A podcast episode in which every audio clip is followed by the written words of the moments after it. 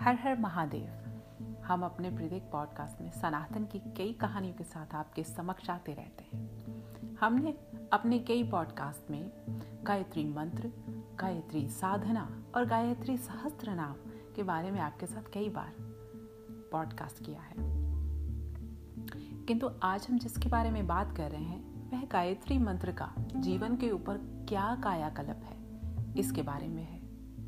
मैं तहक्षी आप सबका स्वागत करती हूँ। और गायत्री केवल और केवल एक मंत्र ना होकर कलयुग में संजीवनी बूटी कहा जाता है, साधना की संजीवनी बूटी, जिसको पुरुष एवं स्त्रियाँ सामान्य रूप से कर सकते हैं। वो कैसे और जीवन का कायाकल्प गायत्री से कैसे बदल जाता है, इसके लिए आज कलयुगी इंसानों को, प्रत्येक इंसान को एक प्रत्यक्ष स्वरूप में।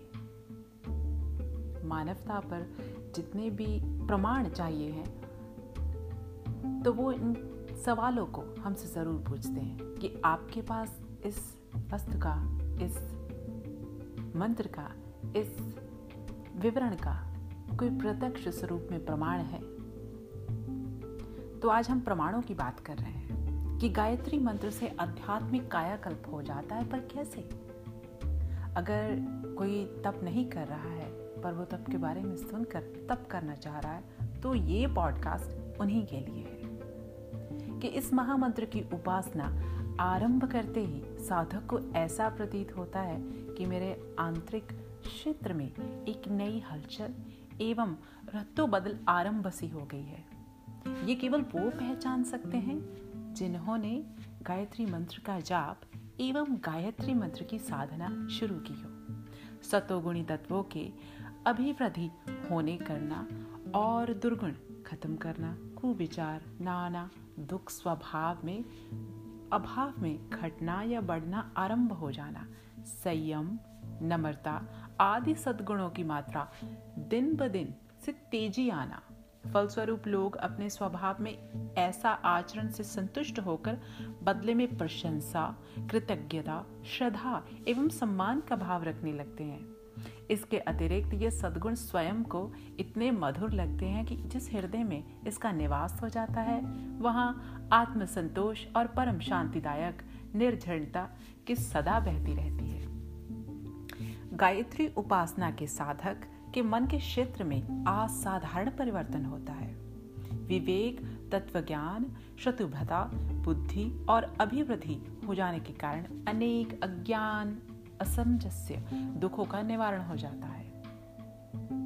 अनिवार्य कर्म फल के कारण कष्ट साध्य जितनी भी परिस्थितियाँ होती हैं, वो जीवन में आती रहती है। हानि, शोक, वियोग, आपत्ति, रोग, आक्रमण, विरोध, आघात विभिन्न आपत्तियों को या साधारण मनोभूति लोग से मृत्यु तुल्य कष्ट पाते हैं। और आत्मबल संपन्न गायत्री साधक अपने विवेक, ज्ञान, वैराग्य, साहस, आशा, धैर्य, संतोष, संयम, ईश्वर निवास के आधार पर इन कठिनाइयों को हँसते हँसते आसानी से काटते हैं। बुरी अथवा असाधारण परिस्थितियाँ अपने आनंद का मार्ग ढूंढ गायत्री साधक का काम है निकालना। वो जीवन में कितनी भी आपत्तियों में हो, किंतु मस्ती एवं प्रसन्नता में रहता है। संसार का सबसे बड़ा लाभ आत्मबल है। आत्मबल गायत्री साधन को एक सामान्य रूप से प्राप्त होता है। इसके अतिरिक्त अनेक प्रकार के संसारिक लाभ भी होते। कई देखे गए हैं कि बीमारी, कमज़ोरी और बेकारी घाटा ग्रह क्लेश मनोमान्यता, मुकदमा शत्रुओं का आक्रमण दाम्पत्य सुख, अभाव, मस्तिष्क की निर्बलता, चित्त की अस्थिरता, संतान सुख, कन्या के विवाह की कठिनाइयाँ, बुरे भविष्य की आकांक्षा, परीक्षा में उत्तीर्ण न होने के कारण भय लगना, बुरी आदतों से बंधन जैसी कई कठिनाइयाँ जीवन में ग्रसित हो, होने पर कई अगणित व्यक्तियों ने हमारे सामने आराधना करके इन दुखों से छुटकारा पाया है। कारण ये है कि हर कठिनाई के पीछे जड़ में निश्चय ही कुछ न कुछ अपनी त्रुटियाँ, अयोग्यता एवं खराबियाँ सामान्य रूप में रहती हैं। सद्गुणों की बुद्धि के कारण अपने आहार विहार दिनचर्य, दृष्टिकोण, स्वभाव एवं कार्यक्रम में परिवर्तन होता रहता है। हर परिवर्तन और आपत्तियों का निवारण का सुख और शांति की स्थापना राजमार्ग बना देता है। कई बार हमारी इच्छाएँ, तृष्णाएँ लालसाएँ कामनाएँ ऐसी होती हैं कि अपनी योग्यता एवं परिस्थितियों से मेल नहीं खा पाती। मस्तिष्क शुद्ध होने पर बुद्धिमान व्यक्ति के मार्ग तृष्णाओं को त्याग कर अकारण दुखी रहने का ब्रह्म जंजाल छूट जाता है। अवश्य भावी में ना टलने में प्रारब्ध का भोग सब सामने आ जाता है। वह असाधारण व्यक्ति बुरी तरह से रोते, चिल्लाते देखे होंगे आपने। किंतु गायत्री साधक में इतना आत्मबल एक साहस में बढ़ जाता है कि आपको उसके पीछे की साधना का अभाव भी नहीं होता। किसी विशेष आपत्ति का निवारण करने के लिए, किसी आवश्यकता की पूर्ति के लिए भी गायत्री साधन किया जाता है। और इसका परिणाम आश्चर्यजनक देखे गए हैं। देखा गया है कि चारों ओर से निराशा, असफलता, आकांक्षाएँ, भय का अंधकार कितना भी छाया रहे, वहाँ वेद माता की कृपा से दैवी प्रकाश उत्पन्न होता है।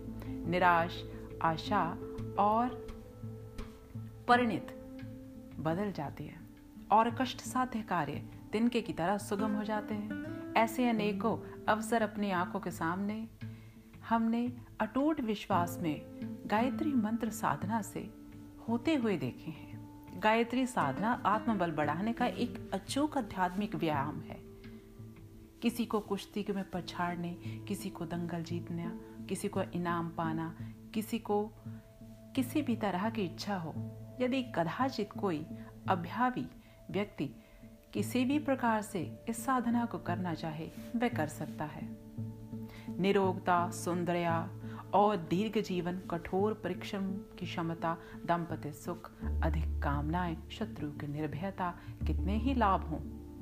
वह आपको गायत्री साधना यदि कोई विशेष प्रयोजन से प्रारब्ध होकर आपको चाहिए तो आप निश्चित रूप से किसी न किसी प्रकार की साधना की अपेक्षा से इसे कई गुना फल आवश्यक के संपूर्ण रूप से पा सकते हैं।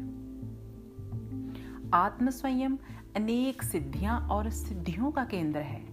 आत्म संयम के बिना हम कोई साधना नहीं कर सकते, क्योंकि हमें किसी भी साधना को करने के लिए एक लक्ष्य में बंधना पड़ता है। जो शक्तियाँ परमात्मा में है, वो उसके अमर युवराज आत्मा में भी है। समस्त रिद्धि सिद्धियों का केंद्र केवल आत्मा है। किंतु जिस प्रकार राख से ढका हुआ अंगार मद हो जाता है, वैसे ही आंतरिक मलिन में, जिसके कारण से ये तेज पुंज कुंठित हो जाता है। गायत्री साधना से मलिनता का पर्दा हटता रहता है और राख हटा देने से जैसे अंगार प्रज्वलित स्वरूप में दिखाई देती है। वैसे वैसे ही साधक की आत्मा अपनी रिद्धि सिद्धि सामान्य ब्रह्म तेज के साथ प्रकट हो जाती है। योगियों के जो लाभ दीर्घ काल तक कष्ट साध्य तपस्याएँ करने में प्राप्त होता है, वही लाभ गायत्री साधकों को सलभ प्राप्त हो जाते हैं। गायत्री साधना का ये प्रभाव इस समय भी समय समय पर दिखाई पड़ता है। इन सौ पचास वर्षों में ही सैकड़ों व्यक्तियों ने फलस्वरूप आश्चर्यजनक सफलताएँ पाई है और अपने जीवन में इनका उच्च और सार्वजनिक दृष्टि से कल्याणकारी तथा परोपकारी बन चुके हैं। इन सहस्त्र लोगों की प्रेरणा से प्राप्त होकर गायत्री साधना को आत्मकर्ष गुणा से अधिक पाया जाता है। इसके सिवाय कल्याण और जीवन सुधारने के लिए कोई गायत्री साधना का अनिष्ट नहीं होता है। प्राचीन काल में महर्षियों ने बड़ी बड़ी तपस्याएँ और योग साधनाएँ कर, अणिमा, महिमा आदि रिद्धि सिद्धियों को प्राप्त किया है। उनकी चमत्कारी शक्तियों के वर्णन इतिहास पुराण में भरे पड़े हैं। वह तपस्या और योग साधना गायत्री के आधार पर ही की जाती थी। अब भी अनेकों महात्मा ऐसे हैं जो दैवी शक्तियाँ, सिद्धियों का भंडार है, केवल वह नहीं बताते हैं। उनका कथन ये है कि गायत्री से बढ़कर योग मार्ग और सुगम पूर्वक सफलता प्राप्त करने का दूसरा मार्ग पूरे संसार में नहीं है। सिद्धि पुरुषों के अतिरिक्त सूर्यवंशी, चंद्रवंशी, सभी चक्रवर्ती राजा गायत्री उपासक रहे हैं। ब्राह्मण लोग गायत्री ब्रह्म शक्ति का बल पर सदगुरु बताते हैं। क्षत्रिय गायत्री का मार्ग तेज का धारण करते हैं, चक्रवर्ती शासक बनते हैं। ये सनातन सत्य आज भी वैसा है। गायत्री का आंचल श्रद्धा पूर्वक पकड़ने वाला मनुष्य कभी निराश नहीं होता। तो इसी कामना के साथ हम आज्ञा लेते हैं और ये आपको मंत्र का उवाच प्रत्येक रूप से आपके जीवन में साकार होकर आए। इसकी कामना करते हुए हम माँ गायत्री वेद माता के चरणों में शत शत नमन करते हैं। ओम भू भुवत तत्सवितुर्वरेण्यं वर्गो देवस्य धीमहि। धियो यो न प्रचोदयात्।